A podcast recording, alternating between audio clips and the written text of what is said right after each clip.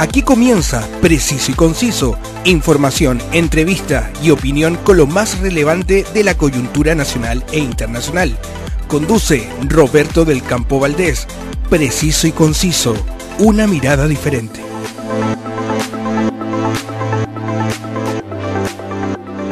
Hola a todos mis queridísimos amigos que me premian en cada edición de este podcast con su preferencia. Antes de saludar a mis auspiciadores, quiero agradecer a quienes me escuchan en mi amado Chile, así como también en México, los Estados Unidos, Argentina, Perú, Ecuador, Colombia y Guatemala. Si se me queda alguien, me lo hacen saber para poder saludarlos a todos como, corresponde. Ahora sí, eh, saludo a quienes me permiten llegar a todos ustedes. Un espectáculo para disfrutar junto a toda la familia es El Circo Regresó, la nueva producción que está presentando el Circo de Pastelito y Tachuela Chico. Vaya a verlos al Mall Plaza Trébol en Concepción, donde se están presentando con gran éxito. Y quien también me permite llegar a todos ustedes es More Tour, la agencia de viajes y turismo que te lleva a conocer las maravillas del norte de Chile a través de las mejores rutas y un gran y personalizado servicio. Contáctalos en mortour.cl. La actualidad tiene muchas miradas, pero solo una realidad. Escuchas Preciso y Conciso con Roberto del Campo Valdés. El 24 de enero de 2023, la filtración del audio de una reunión privada del Ministerio de Relaciones Exteriores se tomó la agenda informativa y los comentarios en las redes sociales. Antes de comentar cualquier cosa, quiero que ustedes lo escuchen por si todavía no lo han hecho. Lo que reclama Bielsa, porque si vamos a ir a la hueá de fondo, no, no a la forma, porque la forma es un desastre. un desastre. Pero la hueá de fondo, él tiene toda la razón. Invitan a mano a una cena, comen, brindan, se curan, conversan, Y no le dos dicen días nada. después le pegan el Por eso pincazo por el tema de la plataforma. Totalmente. Y quedó picado. Mejor que no me llame porque se permite que te comente sobre eso. Y Bielsa aceptó inmediatamente, digamos, que la había cagado. Yo tengo la impresión de que aquí también puede ser eh, más o menos lo mismo.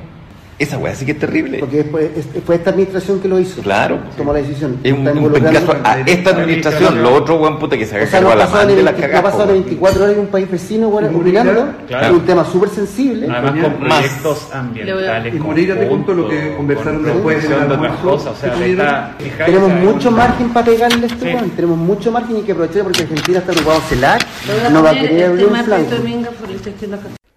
Lo que acaban de escuchar es, como les decía, la grabación de una reunión privada del Ministerio de Relaciones Exteriores. En primer lugar, quiero decir que me parece extremadamente grave que se filtre información de Estado, porque la información es un recurso estratégico. Por algo eh, existe la máxima de que la información es poder. Aquí, derechamente, estamos hablando de un tema de seguridad nacional. Porque si hoy se filtra un audio de una reunión de una Secretaría de Estado, ¿quién me asegura a mí como ciudadano que otro tipo de información, como por ejemplo temas relativos a la defensa nacional, no se están filtrando en este preciso instante también? Otro punto que me parece que no se puede dejar pasar es el hecho de que en una reunión donde estaba la canciller Antonia Urrejola, Alex Wetzik, secretario general de Política Exterior, Andrés Villar, director de Planificación Estratégica, Carola Muñoz, jefa de gabinete de la ministra y la ex directora de prensa Lorena Díaz, quien renunció tras la filtración, nadie haya sabido que estaban siendo grabados.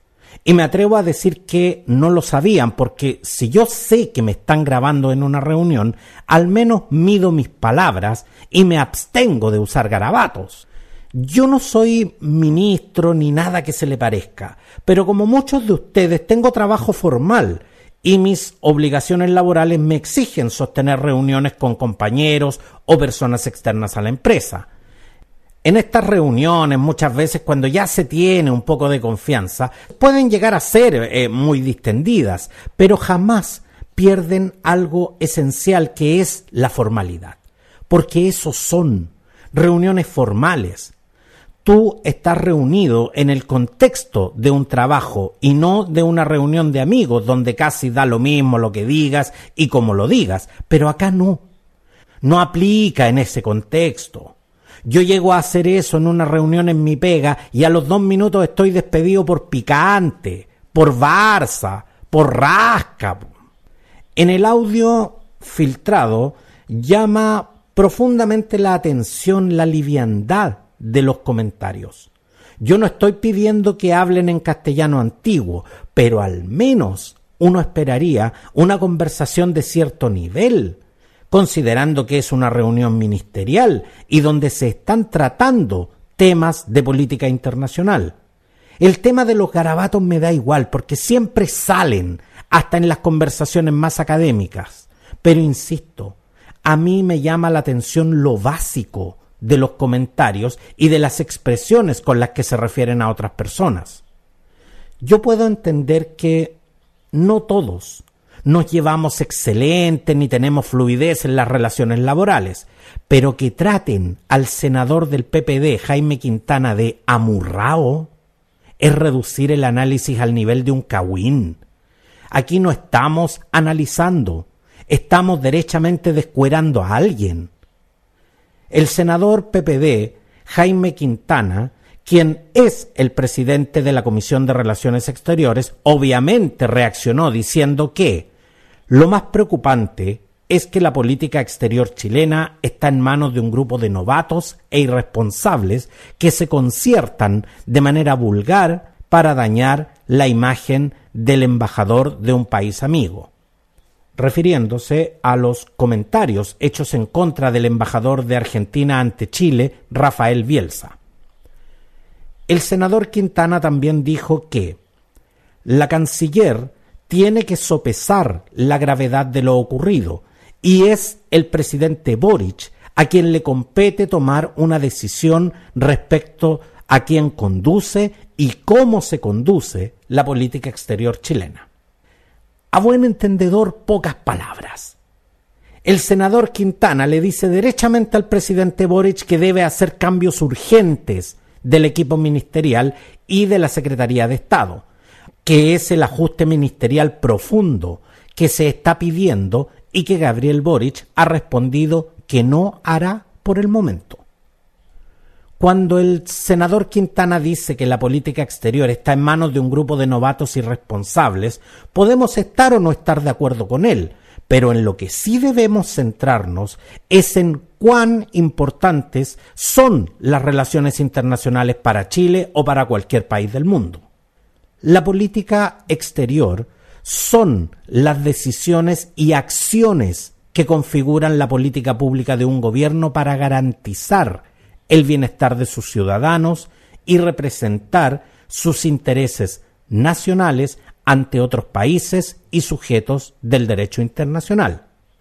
Todo esto se hace para preservar la paz internacional, reforzar la seguridad del Estado frente a otros países, fomentar la cooperación entre diferentes naciones, tanto a nivel económico como comercial y cultural, proteger la cultura y los valores de la sociedad, desarrollar y consolidar el Estado de Derecho velando por el bienestar económico y social de los ciudadanos, aplicar la justicia, asegurando el cumplimiento de las normas jurídicas internacionales y respetar los derechos humanos y las libertades fundamentales de las personas.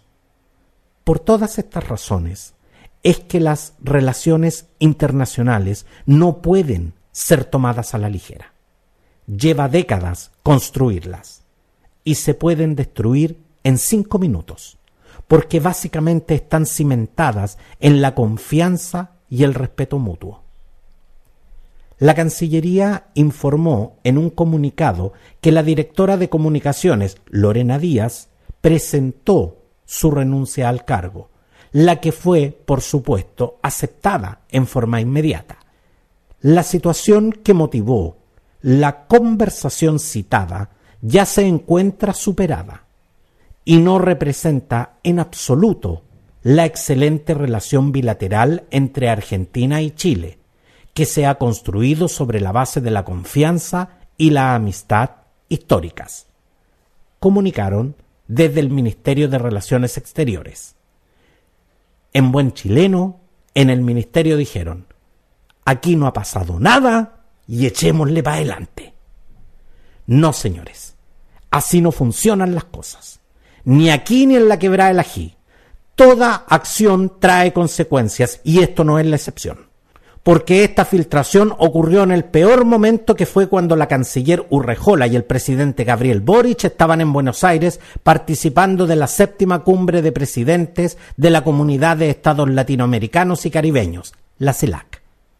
O sea, cuando todos los ojos de los estados latinoamericanos estaban sobre nosotros y fuimos parte de la chimuchina internacional durante toda la cumbre. Se dijo que Lorena Díaz, periodista con más de una década en el mundo político, que por cierto trabajó en las comunicaciones del senador Álvaro Elizalde, del PS, del canciller Heraldo Muñoz, del PPD, y del ministro Rodrigo Peñailillo, del PPD, durante el segundo gobierno de Michelle Bachelet, y que hasta el 24 de enero se desempeñaba como directora de comunicaciones, habría enviado accidentalmente el registro a un grupo de WhatsApp de periodistas de la moneda, donde varios medios accedieron y por supuesto no perdieron la oportunidad de difundirlo.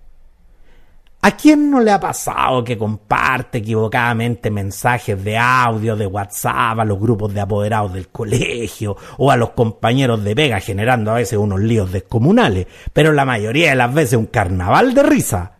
Pero acá no estamos hablando de lo mismo. Y la tesis del accidente ofende la inteligencia de cualquiera. Para mí se buscó un chivo expiatorio y sería.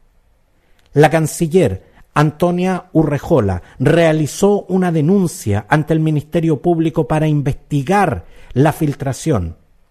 En esa línea, la secretaria de Estado le solicitó a la subsecretaria Jimena Fuentes, una de las aludidas en el polémico audio, instruir la apertura de un sumario administrativo para esclarecer los hechos.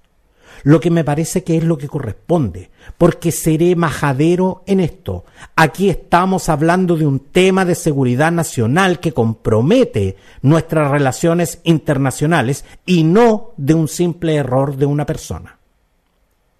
Si yo tuviera la oportunidad de entrevistar a la canciller Urrejola, lo primero que le preguntaría es, Canciller, ¿es normal que estas reuniones se graben? Puede que me conteste que sí, que se hace para llevar registro, y eso, y eso es factible. Le preguntaría también, Canciller, ¿cómo se resguarda la confidencialidad de estas reuniones? Porque nosotros tenemos acceso a las conclusiones de estas reuniones, pero no al desarrollo de ellas.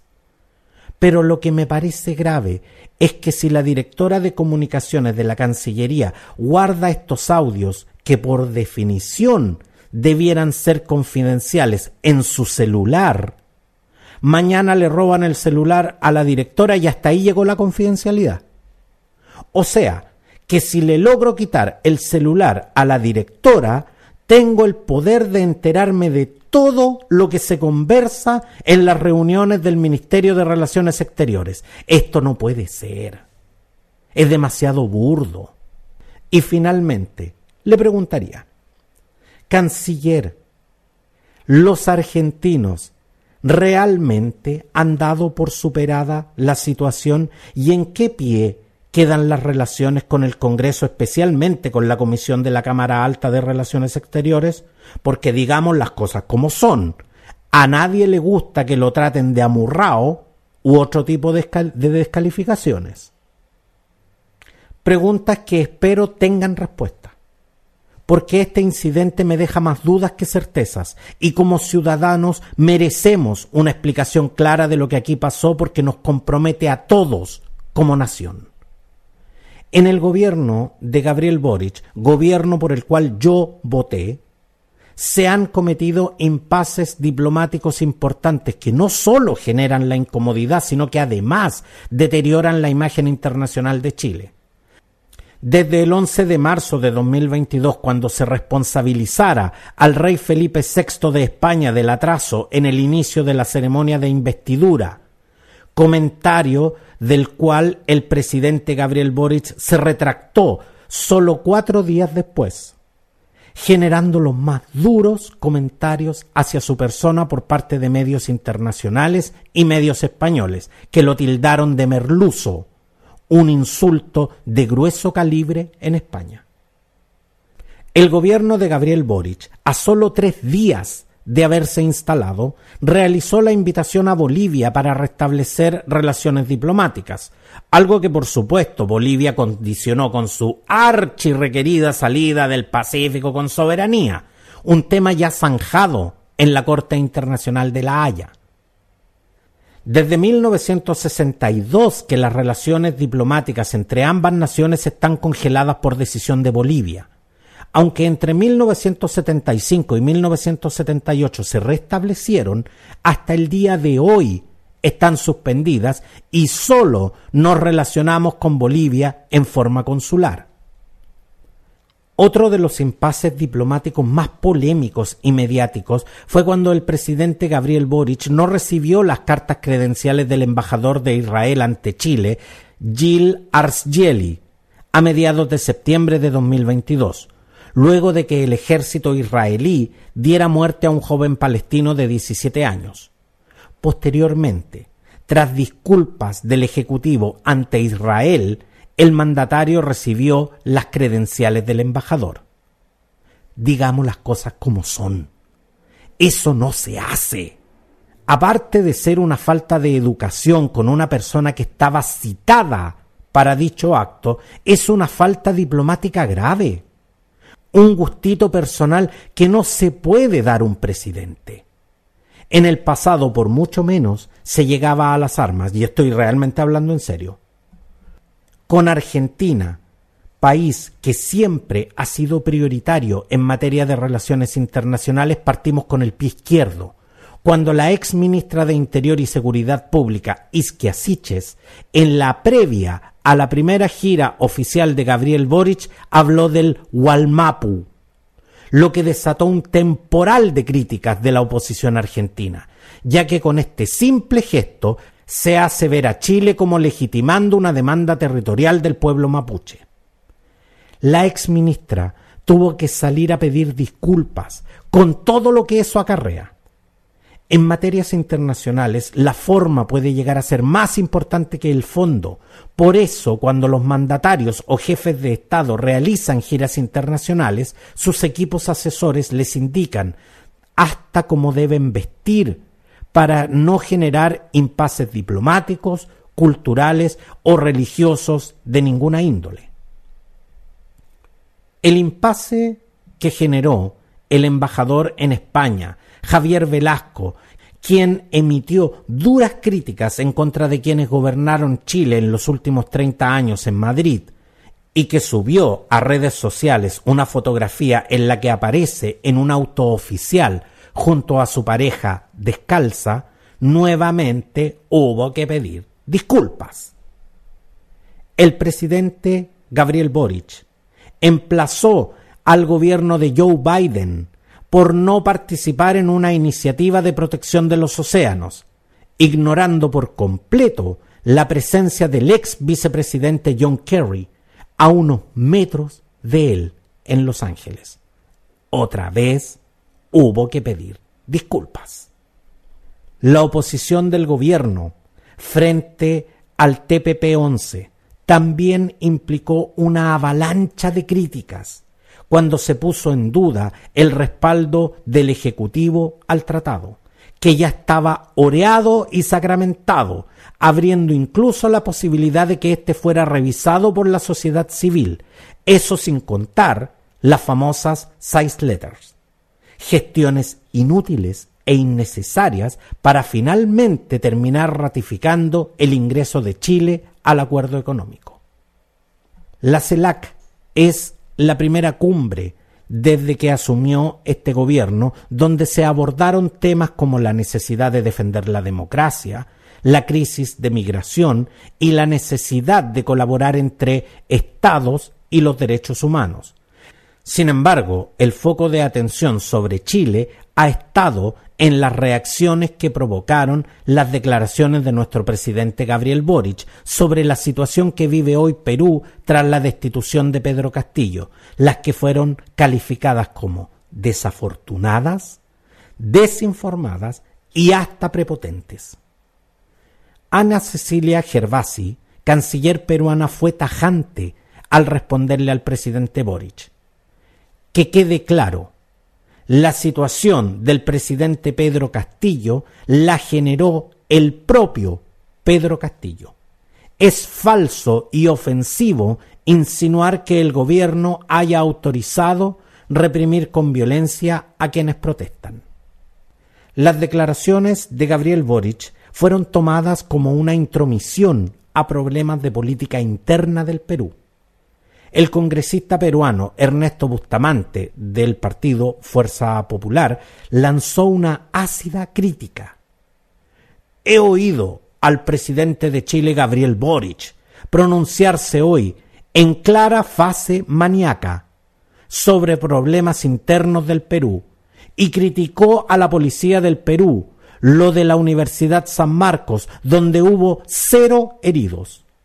Sugiero a nuestros vecinos chilenos aumenten su dosis de antipsicóticos a su presidente.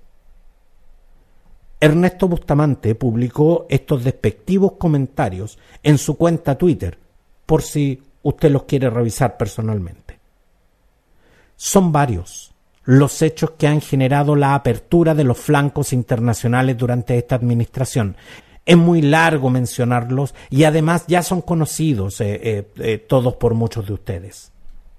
Lo importante aquí es entender que Chile no es el centro del universo. Estos impases no se superan y ya. Quedan y quedan por mucho tiempo en la memoria diplomática de los países. La gente no habla de Boric, de Siches, de Urrejola, de Vallejo, de Jackson, no. Habla de Chile. Esto hace que se pierda la confianza en Chile y que en un tiempo no muy lejano nos quedemos como el vecino con el que todos tienen que estar, pero con el que nadie quiere vivir. En una sociedad cada vez más globalizada, el aislamiento internacional frenará cualquier intento de desarrollo. En menos de diez meses, el presidente y su ministra de Relaciones Exteriores, Antonia Urrejola, han tenido que responder por una serie de episodios que han puesto a Chile en el ojo del huracán. Yo en lo personal no recuerdo desde el regreso a la democracia un gobierno que se pisara la cola tantas veces en materia de política internacional. En las últimas semanas hemos escuchado con preocupante frecuencia la palabra desprolijidad, que significa descuido o falta de esmero. Estas desprolijidades no terminan de sorprender por lo insólitas e inexcusables. En este instante, la Cancillería de Chile pasa por su peor momento. Ya se conoce que la ministra Antonia Urrejola será citada a la comisión del Senado para dar explicaciones por la filtración del audio, pero más allá que eso, el presidente Boric debe comenzar a implementar medidas correctivas y a cuidar el desempeño de los funcionarios en puestos diplomáticos, porque estas desprolijidades están resultando cada vez más dañinas para la imagen de Chile. Escuchas Preciso y Conciso con Roberto del Campo Valdés. Sígueme en todas mis redes sociales, en Facebook y Twitter como Roberto del Campo Valdés y en Instagram como Preciso y Conciso. La información de Chile y el mundo la conoces al instante gracias a mi canal de noticias Telegram. Suscríbete y mantente al corriente de todo el acontecer noticioso. Escucha y califica preciso y conciso en Spotify y en las más importantes plataformas de audio podcast. Suscríbete para que no te pierdas ninguna edición. Gracias por preferirme. Un abrazo y nos vemos. Quedaste bien informado con los temas del momento. Preciso y conciso, una amplia mirada que te invita a ser parte del hoy y el mañana. Preciso y conciso, una mirada diferente.